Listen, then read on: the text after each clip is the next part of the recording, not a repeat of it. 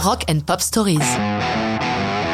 Tom Waits, Coldwater, 1999. Question. Tom Waits, est-ce du rock, oui ou non? Laissons ce débat aux ayatollahs du rock. Une chose est sûre, le bonhomme, lui, est sacrément rock dans sa vie, ses attitudes, ses engagements. Avec sa voix incroyable, rocailleuse à souhait, il a emprunté un peu dans tous les styles qui ont parcouru les États-Unis, que ce soit le blues, le jazz, le bluegrass ou la country, pour créer sa propre musique. Il n'a jamais été un grand vendeur ni un abonné des classements, mais certaines de ses chansons, reprises par d'autres, ont été des succès, que ce soit par Bruce Springsteen ou par les Eagles.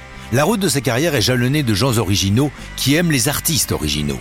Le premier à s'intéresser à lui est le manager de Frank Zappa, un homme charmant, Herb Cohen, par une suite de rencontres, j'ai eu la chance d'être ami avec Herb, qui habita un temps Paris et qui me racontait la fascination qui fut sienne dès sa première rencontre avec Tom Waits. Le second à se pencher sur son travail a été Francis Ford Coppola, ce qui permet à Tom de rencontrer Kathleen Brennan, qui deviendra sa femme et la co-auteure de ses chansons. La fréquentation du monde du cinéma lui permet de jouer dans plusieurs films, carrière cinématographique qu'il mène en parallèle avec sa musique. Il écrit même une comédie musicale, mais pas n'importe laquelle, puisqu'il enrôle en co-auteur l'un des papes de la Beat Generation, William S. Burroughs. Ce musical montra sur scène avec Marianne Faithfull dans un des rôles principaux. Après tout ça, comment douter que Tom Waits soit rock? Qu'en est-il de Coldwater, la chanson qui nous occupe? Dans ce titre, sorte de blues folk, il se met dans la peau d'un vagabond, un hobo. Loin d'être une longue plainte, Coldwater exprime la liberté et la fierté de ceux qui n'ont pas d'attache.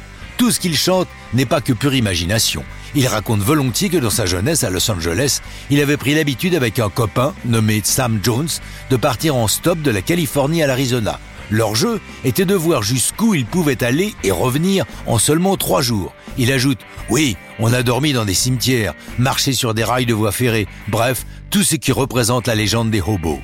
Pour Coldwater, il s'est inspiré d'un bluesman de légende, Led Belly. Comme lui, il a improvisé la partie musicale durant la séance et comme lui, il a utilisé une forme propre à cette musique, chaque phrase de début de couplet étant systématiquement répétée pour donner ce ton de complainte alanguie.